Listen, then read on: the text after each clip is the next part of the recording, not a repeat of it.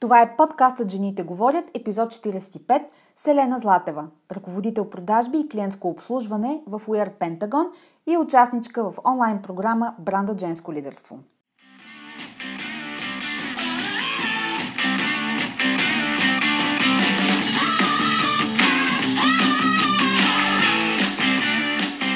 Добре дошла Жените говорят.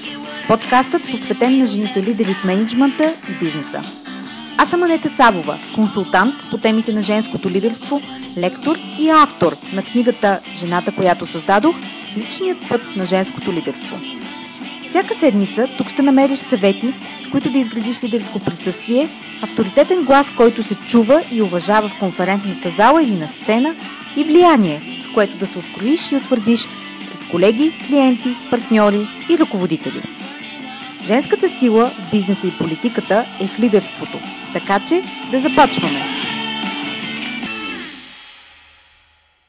Здравейте отново в подкаста Жените говорят. Единственият български бизнес подкаст по темите на женското лидерство, който помага на жените в корпоративния свят да изградят силно лидерско присъствие. Днес ще ви запозная с още една дама участничка в онлайн екзекутив програмата Бранда Женско лидерство – Елена Златева е ръководител продажби и клиентско обслужване в Wear Pentagon. Компания, която предлага услуги на свои клиенти, свързвайки ги с различни онлайн платформи. Компанията е британска с международно присъствие в Великобритания, Европа, Азия, Австралия и Океания. Работата на Елена е свързана с най-живото в един бизнес – клиентите му – тя отговаря за екипите в компанията, които изграждат отношенията и поддържат връзки с клиентите на фирмата.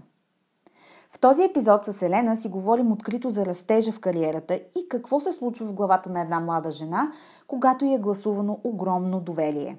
Уточнявам, че в рамките на по-малко от 3 години Елена поема три отдела, което означава екипи, интеграция, нови отговорности и мащаб.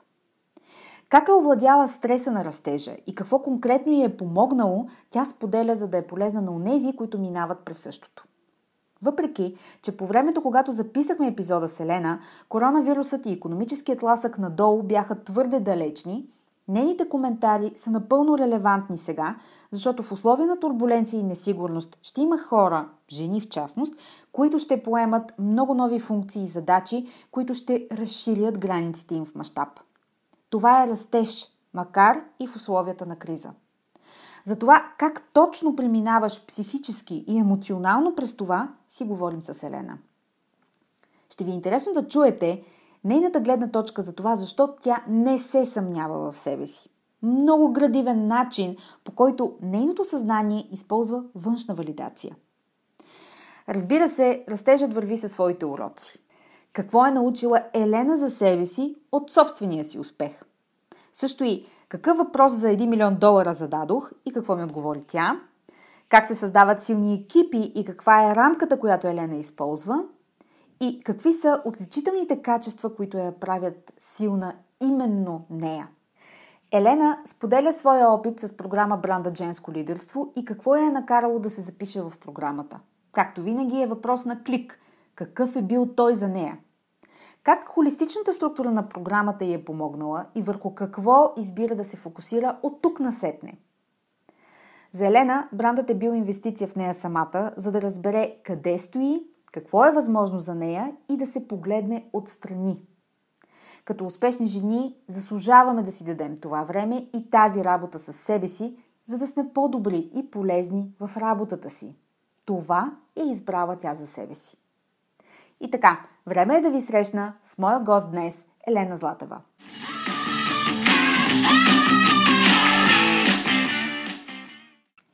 Елена, добре дошла в подкаста за жените лидери в бизнеса. Жените говорят. Здравей, Ани! Благодаря много за поканата. Радвам се, че съм при теб. Аз също много се радвам, че най-накрая се оговорихме за твоето гостуване. Ти често пътуваш и мисля, че за една бройка да записваме подкаста от някоя хотелска стая, нали? Абсолютно, с лош интернет. да, с лош интернет. Да, да, защото интернетът в България всъщност е много добър, но ти пътуваш чужбина, така че човек никога не знае. Да, абсолютно. Добре, нека най-напред да започнем с това, коя си ти, да ни се представиш, с какво се занимаваш, за да може а, слушателите на подкаста да добият повече представа за теб.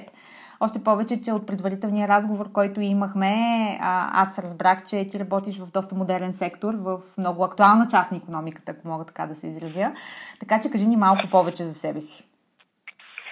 Добре, благодаря. Накратко ще се представя. Аз съм економист по образование, в частност финансист, така че се доближаваме доста с теб в тази насока. Надушваме се, както аз обичам да казвам. Да, да, абсолютно. Но всъщност винаги съм имала и по-широки интереси в природните науки или в изучаването на езици, което мисля, че доста е допълнило и моите умения, и мой характер също така. До момента съм работила в над 10 компании, в различни бизнес сегменти, но най-дълъг стаж имам в банкирането и в онлайн търговията или така нареченият сектор на e-commerce. В частност работа с онлайн платформи за търговия, като Amazon, eBay и всъщност десетки други, които не са популярни в България. Компанията, в която работи и се в момента е международна. Имаме присъствие в Великобритания, Европа, Азия, Австралия и Океания. И в момента позицията ми е свързана с ръководенето на екипи, които обслужват крайните ни клиенти и са отговорни за изграждането на дългосрочни връзки с тях. Mm-hmm. А, като си говорихме, а, в началото ти ми каза, че а, си започнала. Колко, от колко време си в компанията? Вече почти 3 години. Така, и за тези 3 години, правилно ли разбрах, че за 3 години си направила кариерен скейл точно 3 пъти, поемайки 3 отдела и увеличавайки мащаба на отговорностите си 3 пъти? Да, всъщност даже те случиха и в по-кратък срок, а, но ако трябва да обобщим всичко е така да. Добре, а, нека. Много въпроси имам в тази връзка. да започнем от някъде. А, защо мислиш ти гласуваха това доверие? Да почнем от тук. Гласуването на доверие, според мен, и поглеждайки обективно на ситуацията, стана с времето на стъпки. Mm-hmm. За мен всъщност всяка нова отговорност и всяка нова роля, в която стъпвах, беше гласуване на доверие на ново което вече, което всъщност от своя страна беше основано на вече постигнати резултати. Mm-hmm. Тоест ти оправдаваше доверието, което те а, ти гласуваха с с постигането на резултати, които те очакваха от теб, така ли? Мисля, че да. И, но реално компетенциите, които тогава те търсиха, бяха човек, който има желанието и уменията да изгради екип и също така, може би, постоянство и лесна адаптация към, към промени и устойчивост към стрес. И тук под стрес не визирам всъщност дистреса, който е само в негативен аспект, а по-скоро високи интензитет на промените, които се случват в сектора, който всъщност е просто е динамичен по същността си. А, добре, а точно в, това, в тази връзка искам да те попитам, а, говорейки то, за, за този стрес, който реално е в резултат на разширяване на личните ти мащаби, какво се случва, можеш ли да опишеш, какво се случва в ума и в нагласата ти, когато толкова бързо се увеличават компетенциите и отговорностите, които имаш, когато толкова бързо скейлваш? Как, как се случва това в съзнанието на един млад човек? Um, реално, когато се случват много бързо нещата или не знам дали при мен беше така, може би е нормална човешка реакция, тогава според мен начинът по който действаш и мислиш е всъщност следствие на нагласите и на майнсета, който до този момент си градил и вече mm-hmm. имаш в себе си. А, затова за мен всяка една стъпка напред и победа, и мини победа, и в професионален, и в личен план, реално е плод на много предварителен труд и визионерство, т.е. изисква се поглед в бъдещето и много предварителна подготовка, за да си готов за този момент, за да може вече, когато той настъпи, ти вече да преминеш към действие а не да, да инвестираш време в обмислене на всяка една своя стъпка. Mm-hmm. Но, но вече когато си в самия период на растеж и с новите ситуации, в които попадаш в различните проблеми, които започваш да решаваш, те вече водят да промени в ума и в нагласата ти, за да могат пък да ти помогнат, когато дойде време за достигане на следващото стъпало.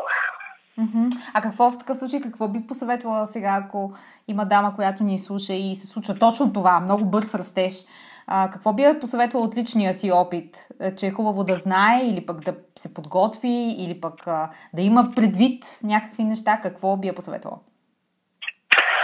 Ам, за мен, на мен това, което много ми помогна е да, да остана центрирана, ако мога да използвам тази дума. защото за мен всеки човек, който гради присъствие, емоционално присъствие, който се цели да гради дългосрочни връзки и да полага основите на дългосрочни резултати, трябва да има най-вече силен характер, много силно ядро, да има много ясно формулирана цел и мисия. Може би друго нещо, което много ми помогна, беше това да се свързвам и да споделям с други хора, които са били в а, моето положение или са в моето положение, т.е. да си изградя кръг на доверие което също ми хубаво е, че мой верен спътник през цялото време беше а, това, че аз нямах ам, нямах съмнение или колебания. За мен а, винаги а, отговорът по подразбиране е да на всяко предизвикателство. Винаги съм го правила, обичам да пробвам. Аз първо трябва да пробвам нещо и тогава бих казала не, ако не е за мен.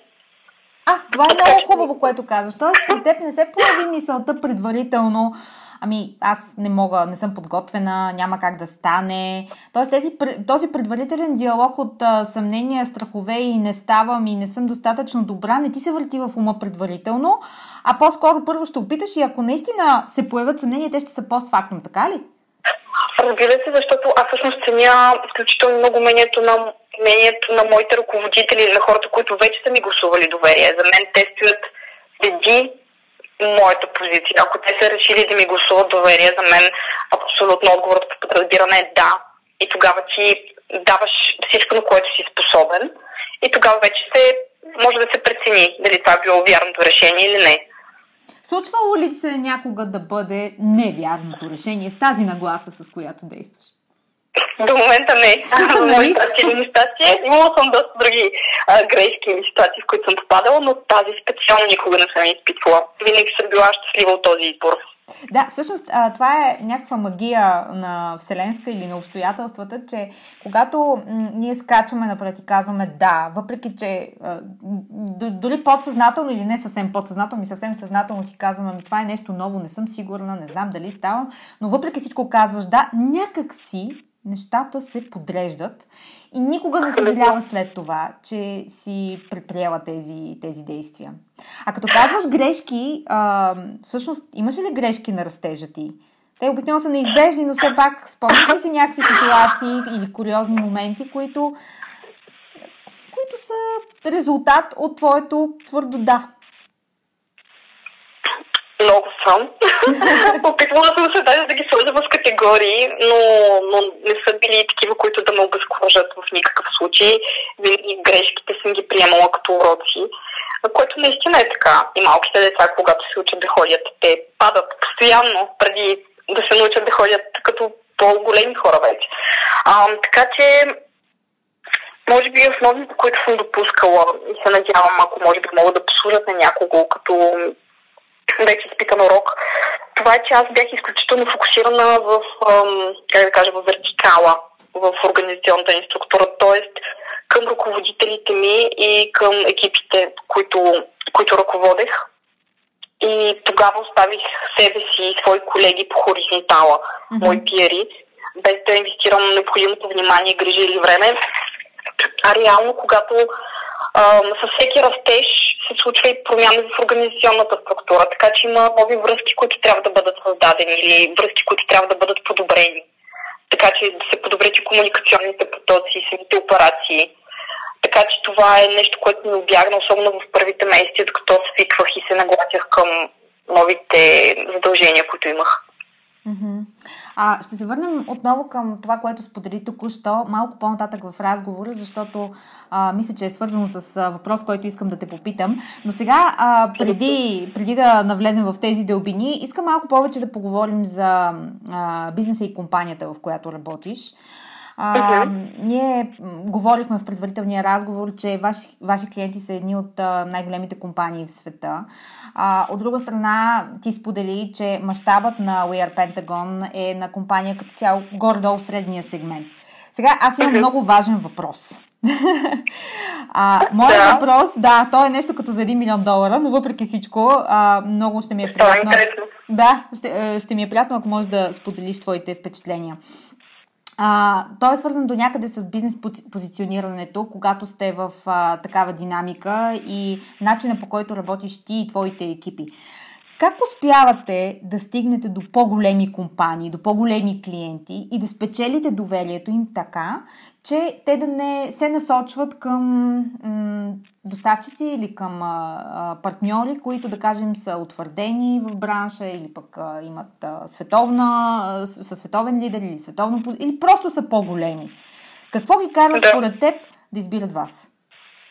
Няколко са факторите, според мен. А, поглеждайки дори и живота на, на компанията, в която работя, и годината на основаване и пазара на този тип услуги тогава, може би най-важното нещо, което бих започнала е, че ние бяхме иноватори от самото начало. Когато ние се появихме на пазара, реално ние сме едни от първите играчи в подобен сегмент, тъй като този бизнес е доста нишов. Самия бизнес с онлайн платформите за търговия еволюира много бързо последните години. Така че ние имахме предимството да стъпим на пазара, mm-hmm. благодарение на добра бизнес идея много рано. И в течение на времето, начинът по който ние развихме бизнеса си с доста успешни партньорства и с доста ключови клиенти, които спечелихме, част от компаниите, които ни обслужваме са BMW, Canon, Dyson, Next и много други. Ние с времето градяхме доверие. Това беше наистина един продължителен процес и начинът по който ние успявахме да придобием и други клиенти, нови клиенти, да разширим портфолиото си, беше на базата и на препоръки, които получихме от тези големи имена на световната сцена. Mm-hmm. И може би в последствие вече, когато обслужвахме клиентите, факторите, които най-много ни помогнаха да, да продължим отношенията с тях и да ги развием, беше, че ние бяхме изключително адаптивни и се напасваме към техните нужди. И това го направихме с изключително бързина и качество. А, може би е доста полезно сравнението на между конфекция и дреха, която е ушита по, по мярка защото ние реално мерим, кроим, режем и шием спрямо мерките на клиента. А такъв тип B2B услуга все още е рядкост и бих казала, че се цени много високо. Да, така звучи. Тоест, tailor-made решенията, които се предлагат на клиента и са специално за него, за неговите нужди. Да, абсолютно. Добре, и някои а... бизнес клиенти имат нужда точно от това. Абсолютно. Абсолютно. Добре, а какви умения на чисто личностно ниво е необходимо за теб и за хората в екипа, за да работят с а, големи клиенти, както, а, както са вашите? Какво е нужно, за да може да ги, а, нали, първо да ги убедите, след това да, да им обясните, да им преведете на техния достъпен и, и, и разбран за тях език услугата си и също така да ги адаптирате към този много динамичен много специфичен а, пазар? Бих казал, че адаптирането и превеждането на езика на клиента е ежедневна мини битка за всеки от а, моите колеги, а, защото наистина това е дълъг процес. Сменят се контактите от тяхна страна, сменят се и процесите, всичко еволюира, така че това наистина е нещо, което е постоянно и ние го правим на ежедневна база. А от гледна точка на качество и умения, които са необходими, може би и тези, които са най-важните, искам да ги спомена, са търпение, умения за изграждане на план и стратегия и най-вече придържането към тях, постоянството. Ам, друго нещо, от което е от голямо значение също така е емпатията и разбирането на клиента. Желанието да го опознаеш, да влезеш в неговите обувки и след като вече си го спечелил и имаш неговото доверие, ти просто го хващаш за ръка и го завеждаш по пътя към успеха. Това може би въжи за повечето ни клиенти, но когато говорим за най-големите ни такива, за корпоративните ни клиенти, нещата стават малко по-сложни и по-комплексни. Там търпението трябва да е на квадрат или на кубик. Трябват умения за работа с хора на по-високо ниво, дори от членове на борда на директорите, управление на много по-сложни процеси.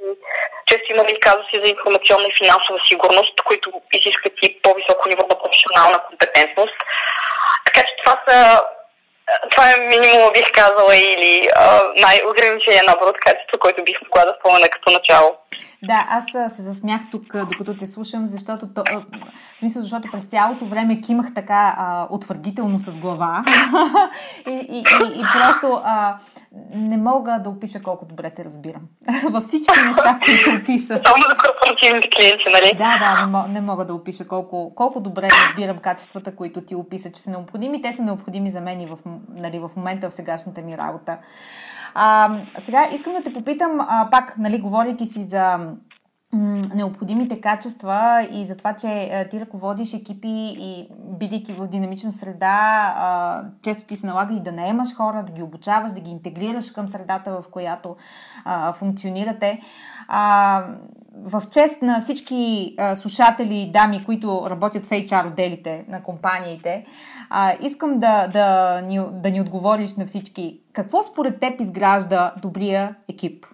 Този, който от една страна е и креативен, и свободен, и придърпва най-добрите кадри на пазара, да не кажа таланти, но от друга страна това са и хората, които доставят бизнес резултатите на компанията. Как се създава този микс? Мисля, че има безброй книги по темата, ако не се лъжа. така че ще споделя моето виждане по темата. А за мен най-важните качества на добрия екип и този, който е креативен и доставя бизнес резултати, са това, че хората си имат доверие, споделят и между себе си и с преки си ръководител. Без значение дали нещо ги радва, нещо ги тревожи или имат предизвикателство пред себе си. За мен колектива, екипа, отбора е единицата, която най-добре би се справила с предизвикателствата. Не е всеки от нас по-отделно. Синергията е от изключително значение. Ам, на, друго, на друго ниво също бих желала да споделя и високата мотивация и морала на хората, които са членове на успешните екипи. Реално те си с по-висока ангажираност и това прави по-лесно изпълняването или преизпълняването на бизнес селите. А от гледна точка на това как се създава, от моят личен опит бих казала, че е най-лесно или по-лесно, когато един ръководител може сам да си наеме или да избере хората, които влизат в неговия екип и съответно в последствие да ги обучи спрямо стандартите, които той иска да заложи в, в екипа си. А, най, а най-схематично казано, а, може би как се оформя екип или аз как бих подходила, а, бих определила или бих дефинирала каква е мисията и целта на екипа, съответно целите са подредени по приоритети, те трябва да следват и смарт принципите, прави се анализи на екипа, какво липсва като умения и компетенции, дава се план за попълването на пропуските, междувременно се следи и се цели създаването на среда, където ключовите фигури споделят, обучават ам, свой, свой опит, своите умения, така че да има приемственост в екипа. Накратко е това, може би с три думи с много любов, грижи и с пример. Така бих определила създаването на един добър екип. Да, а, звучи много структурирано и в същото време много нуждаещо се от човешкото лице на лидера, нали така? Абсолютно, да най-вече. Това го виждаме навсякъде. И в спортните отбори, в, дори в животинския свят. Там винаги има някой, който е лидер, който води. Да. Абс, абсолютно установена от природата структура. Добре, а, сега, от гледна точка на а, жени и мъже, вашите екипи са разнообразни. Тук няма даже да го обсъждаме този въпрос. А, Обсъждахме, че ти работиш в международна среда, в а, компания, която е британска. Искам да попитам, има ли, понеже имате много жени, имате жени на ръководни позиции, искам да попитам, съществува ли стереотипът, че когато много жени се съберат на едно място, обратния стереотип на обичайния, който съществува в западни компании. Когато много жени се съберат на едно място, е, неизбежно настава объркване, интриги, клюки, подливане на вода. и също така другия характерен стереотип, който се споделя е, че е, жените не обичат да се сдружават с други жени, не обичат да предават и споделят опита си. нещо, което за изграждането на екипи е много важно, както ти, ти току-що сподели. А, и стереотипът е, че жените не обичат да го правят, защото се страхуват да, бъдат, да не бъдат изместени. Това нещо случва ли се? Интересен въпрос. А, между другото, мисля, че цифрите в нашата компания показват, че имаме преимущество на броя жени в менеджмент екипите спрямо мъжете там. Така че при нас този феномен съществува. Имаме жени на си позиции в борда на директорите и в средния оперативен менеджмент. Така че аз работих в такава среда. Опитът ми показва, че аз всъщност не мога да дам никакъв пример а, или поне ярък пример за интриги, клюки и подобна среда, в която да работим. При нас всеки комуникира открито с останалите. И това винаги е било така. Винаги е било стимулирано в а, нашата компания. И Опитът ми всъщност с женски колективи до момента и това, което го отличава от мъжките, ако сме да кажа, всъщност единствено по-висока интензивност на емоциите или чистота на емоционални реакции, абсолютно нищо повече. А, много жени имат богат опит и, и го споделят с останалите. Така че жените, които аз познавам на ръководни позиции пред нас и в други компании, обичат да се сдружават с други жени, да споделят с други жени. Това, което аз съм виждала като пример. А, също даже в нашата компания едни от най-успешните истории, success stories, са а, на дами и едни от най-бляскавите примери на, на хора, които са генерирали резултат, са били на дами. Mm-hmm. Така че това, което при нас доминира като култура и като опит. А, заслушах се в това, което казваш, защото а, като че ли това, което отсях като водещо е а, зададената култура на от, откровеност, честност и споделяне. Нали така? Да, това, това... директност бих казала. Извинявай, не те чух? Или? В моменти директност бих казала даже. Това ли мислиш са... Да, това ли мислиш са основната, основните причини, поради които тези стереотипи не издържат в културата и в средата в компанията? А, може би да, но честно казвам, това също го дължи на бранша, в който ние работим, тъй като когато ти имаш много кратко време да, да предприемеш действие или да реагираш на определена ситуация, реално наистина не ти остава време за някакви странични активности, действия, мисли или преферни такива. Mm-hmm. Така че ние всички сме абсолютно фокусирани върху резултатите. Нещата се променят на ежедневна база. Буквално за един ден могат да се сменят 4 сезона в вътрешната ни среда или в отношенията ни с някой клиент. Така че ние наистина сме толкова насочени да доставим тези резултати и да поддържаме високото ниво на професионализъм и компетенции в екипите. Така че наистина при нас няма време за нищо странично, като комуникация дори. Mm-hmm. Всичко е много структурирано, срещите са абсолютно следват план, изрядни са и като сроки, като и като последователност, която следват. Така че аз мисля, че и самия ни бранш и динамиката в бранша ни подпомага такъв тип стереотипи да не, се, да не съществуват при нас, mm-hmm. да не процъфтяват по никакъв начин. Чудесно, да. Това, това е една добра практика която а, самата бизнес среда е задала на практика. А, искам да, да върна към към разговора ни в началото а, започнахме с това, че а, на теб ти се е случило много бързо и за много кратък а, период да скелнеш а, професионално. Искам да те попитам, а, как мислиш, кои са твоите лични силни страни, които допринесоха за това? А, мисля, че това, в което бих започнала и съм го чувала като обратна връзка е това, че имам желание да уча и да, да се самосъвършенствам. Аз съм постоянно в процес на учене. Дали на меки умения, дали на технически умения. И реално аз обичам динамиката, обичам уроките на промяната. Нямам някакъв тип задръжки или ограничения да, да не отивам към следващия урок. Както ти казах, за мен отговора по подразбиране винаги е да за всяко предизвикателство. А, така че подхождаме по такъв начин към него. От друга страна, мисля, че съм демонстрирала и отговорност към всичко, което ми е поверено, без значение дали е бизнес цел, таргет или екип. От друга страна, оценявам, че са много важни нагласите за всеки от нас и може би от този контекст бих подчертала позитивизъм и вяра, която съм имала в, а, и в хората, и в а, самото естество на бизнес, в което имаме, и в целите, към които ние вървим – за мен съмнението и вярата са два антипода. И ако имаш едното, нямаш другото. Аз съм избрала да вярвам в положителния резултат и в това, че винаги можем да подобряваме нещата. И това ми е, как да кажа, нагласата, която буквално ми, ме съпътства във всяко едно решение или стои като фон в съзнанието ми постоянно. Мисля, че това много ми помага.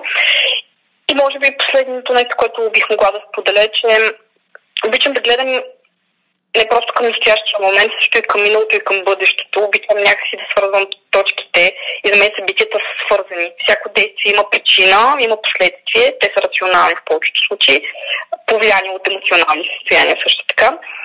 И ми е много интересно да разсъждавам върху тези събития и тяхната закономерност и заключенията, които съм достигла, винаги са ми помагали. Тоест, наистина, опита, който ти придобиват, след като си го анализирал, изключително много ти помага да го при, привнесеш към следващата ситуация, която ти се случва. Mm-hmm. Уроците на практика, които учим. Нали да. така? Добре, значи от а, жена, която обича да учи и да се подготвя и с правилната нагласа винаги да търсиш позитивния резултат, ти попадна в програмата Бранда Женско лидерство и се записа в нея.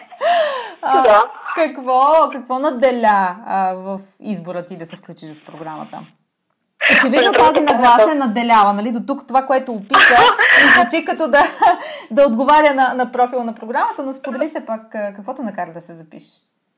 Да, да. Бих казала, че а, усетих клик между съдържанието на програмата, твоето присъствие там, естествено, и, и това, от което аз имах нужда.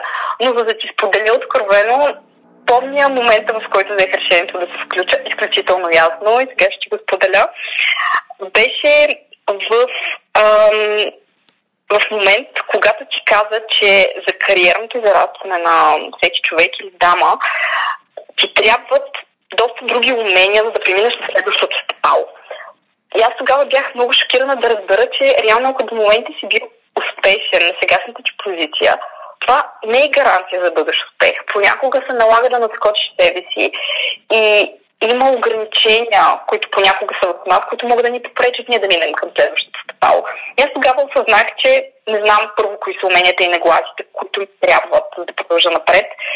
И не бях сигурна дали нямам такива ограничения вътре в себе си, които биха били пречка това да се случи. И затова ам, реших да се присъединя, за да направя този тест за себе си. И какво показа теста за теб? Ко, коя част от програмата ти беше най-смислена и най-резонираше с а, а, нагласта ти да се запишеш и с това, което откри за себе си? Интересното е, че всъщност не бяха един-два аспекта или модула от нея. Исках да кажа, че това, което най-много ме грабна, беше цялостната идея и холистичния подход на програмата. Не таргетирахме наистина едно или две умения или аспекта, а доста общи теми, като стратегическо позициониране, комуникиране на успеха, силова динамика, баланс между различните типови, типове поведения. И реално самата програма ме накара да преосмисля изцяло и, и да планирам по-добре своята лична история и присъствието си. Да погледна от по-различен ъгъл, от страни, да направя стъпка на страни, за да мога да предприема следващата напред. А, даже според мен а, имаше моменти, когато темите за лидерство и менеджмент бяха станали доста клиширани. Получавах, пропусках пресищане с информация по темата, но програмата за мен беше по-скоро практика, анализирана и структурирана, от които наистина имах нужда в този момент. Да, всъщност това, което ти сподели като опит а, с програмата и с очакванията си а, за нея, включително и шокът, който а, си живяла да установиш, че има нещо различно извън добрата експертиза, извън добрите резултати, които а, постигаше, нещо, което се случва на повечето жени, защото а, жените са, както често установявам и то е вярно, а, жените са изключително добри професионалисти в работата си, без значение коя е сферата. Там, където са, те са много добри. И в момента, в който а, искат, поискат нещо повече за себе си, а, тук бих сме, посмяла да кажа, в България типа стъклен таван не съществува по начина, по който съществува а, в а, някои западни а, общества, не във всички, но в някои, но има друг стъклен таван. И то е точно това, което ти си открива за себе си, че а, е необходима стратегия, внимание към собственото ти поведение и към позиционирането ти и всъщност предварителна нагласа и мислене а, за, за това как ще а, представиш себе си и знанията и уменията и, и качествата, които всъщност ти имаш. Тоест много повече целенасоченост а, е, е необходима. И това е откритие, което много, много жени а, правят, а, бих казала, с глава в стената, защото им идва като, а, като, като нещо неочаквано, ако мога така да се изразя. Абсолютно да. И ако, и ако също мога да споделя за мен, самата програма означаваше внимание към себе си. Защото ние, не знам дали хората или жените, понякога наистина се фокусираме върху външни събития и хора, обаче ние забравяме къде сме ние в момента, кое е важното за нас, какво ние трябва да направим за себе си, за да можем да продължим да бъдем полезни, да сме още по-полезни. и да реализираме това, което има вътре в нас като потенциал. Обаче без някой да ни помогне да го структурираме това нещо и да планираме за него, е доста по-трудно и се случва много по-бавно. Точно така. Така е, няма нужда да чакаме това време и да, както обичам да казвам, и съществува и българската приказка, разбира се, да откриваме да. топлата вода. Абсолютно. Добре, а как се чувстваш сега, след като премина през бранда? Виждаш ли се по различен начин, усещаш ли се по различен начин а, и върху какво планираш да надграждаш себе си професионално в бъдеще? За мен позитивното е, че успях да оценя къде се намирам в момента, да видя върху кои от нещата съм работила и това е било добре, а, да видя върху кои от нещата не съм работила и изобщо не съм виждала а, че могат да съществуват като опции, като възможности. Осъзнах колко още работа ме чака и къде точно и къде конкретно. Може би акцентите, които застанаха на преден план а, и като приоритет бих казала, биха били за мен стратегическа видимост и позициониране. Така че мисля, че това ще е следващият ми фокус. А какъв съвет би дала на жените, които сега те слушат и си казват, о, ами, аз съм като нея всъщност? да. Ам, мисля, че всеки човек би имал нужда от индивидуален съвет на базата на това как се чувства, какво опита му, какво мисли. Но може би пак, ако трябва да, да ги направя максимално универсални, това, за което бих искала да апелирам или да споделя към другите дами, е да първо да възприемат времето си като актив, който инвестират. А, и че ние сме инвеститорите на нашето време да следят и каква е възвръщаемостта на всяка една инвестиция на време, което те правят. Дали учене, дали нетворкинг, дали ще оперативна среща, дали ще разговор с човек. Да оценяват наистина всеки един момент, който те инвестират в себе си в него и своето присъствие. Защото то е ценно и те са ценни. Може би на, на второ място, или може би на първо, не съм сигурна, е да имат смелостта да тестват. Това много помага първо да увеличиш решителността си. Ако да речем някоя дама е по-колеблива, нека просто да започне да пробва, защото самият процес на мислене отнема изключително много енергия. Аз съм била в такъв момент или в такъв период и смея да кажа, че пробата, опита, дори да е грешка, това ти помага първо, защото ти си пробвал, вече имаш опитността. И това нещо влиза вътре в теб и ти знаеш много добре вече как да подходиш в следващата такава ситуация. И второто, което те прави много по-уверен си преминал през нещо подобно и намалява и страхът и бариерата, бариерата да предприемаш нови рискове също пада. Така че има много плюсове това просто да го направиш и да тестваш. И не пречи да го направиш това нещо. И може би друго нещо е да една от грешките ми също. Това всяка жена и всеки човек да, да имат много силен вътрешен сензор за заряда си, който носят себе си и никога да не падат под минимума на, на батерията си, да отделят време да я зареждат качествено и често. Защото близките ни и колегите ни имат нужда от нас, когато сме в добра форма, заради, за да можем ние да подпомогнем останалите и да раздадем това, което имаме вътре в нас на останалите, защото пак да кажа, то е ценно. И с това ние трябва да се погрижим, да имаме възможността да раздадем себе си на, на околните. И може би ам, последното нещо е, бих посъветвала хората, които слушат твой подкаст, твоята история, да, да спират редовно. Особено когато скоростите са най-високи и нещата се случват изключително бързо. Това да се погледнеш отстрани безпристрастно, всъщност може да ти помогне да вземеш решение, което ще ускори процеса, без да дава допълнителен стрес върху, върху самата личност. Така че дори когато е трудно, дори нещата, когато са забързани или се, или се изглеждат невъзможни, просто една почивка и пауза би помогнала за един много по-добър резултат в последствие. Елена, разговорът ми с теб беше изключително а, удоволствие за мен. Много се радвам, че а, беше гост в а, подкаста ми. Благодаря ти много. Благодаря ти, за мен също беше удоволствие. Успех за напред. Благодаря ти и до скоро. До скоро. Благодаря ти, че беше част от днешния епизод. Подкастът Жените говорят се продуцира и спонсорира от успешни жени с Анета Савова. Повече за жените лидери на 21 век и как да бъдеш една от тях можеш да разбереш като се абонираш за нюзлетера на успешни жени на сайта или следиш профила на Анета Савова в LinkedIn. До нови срещи!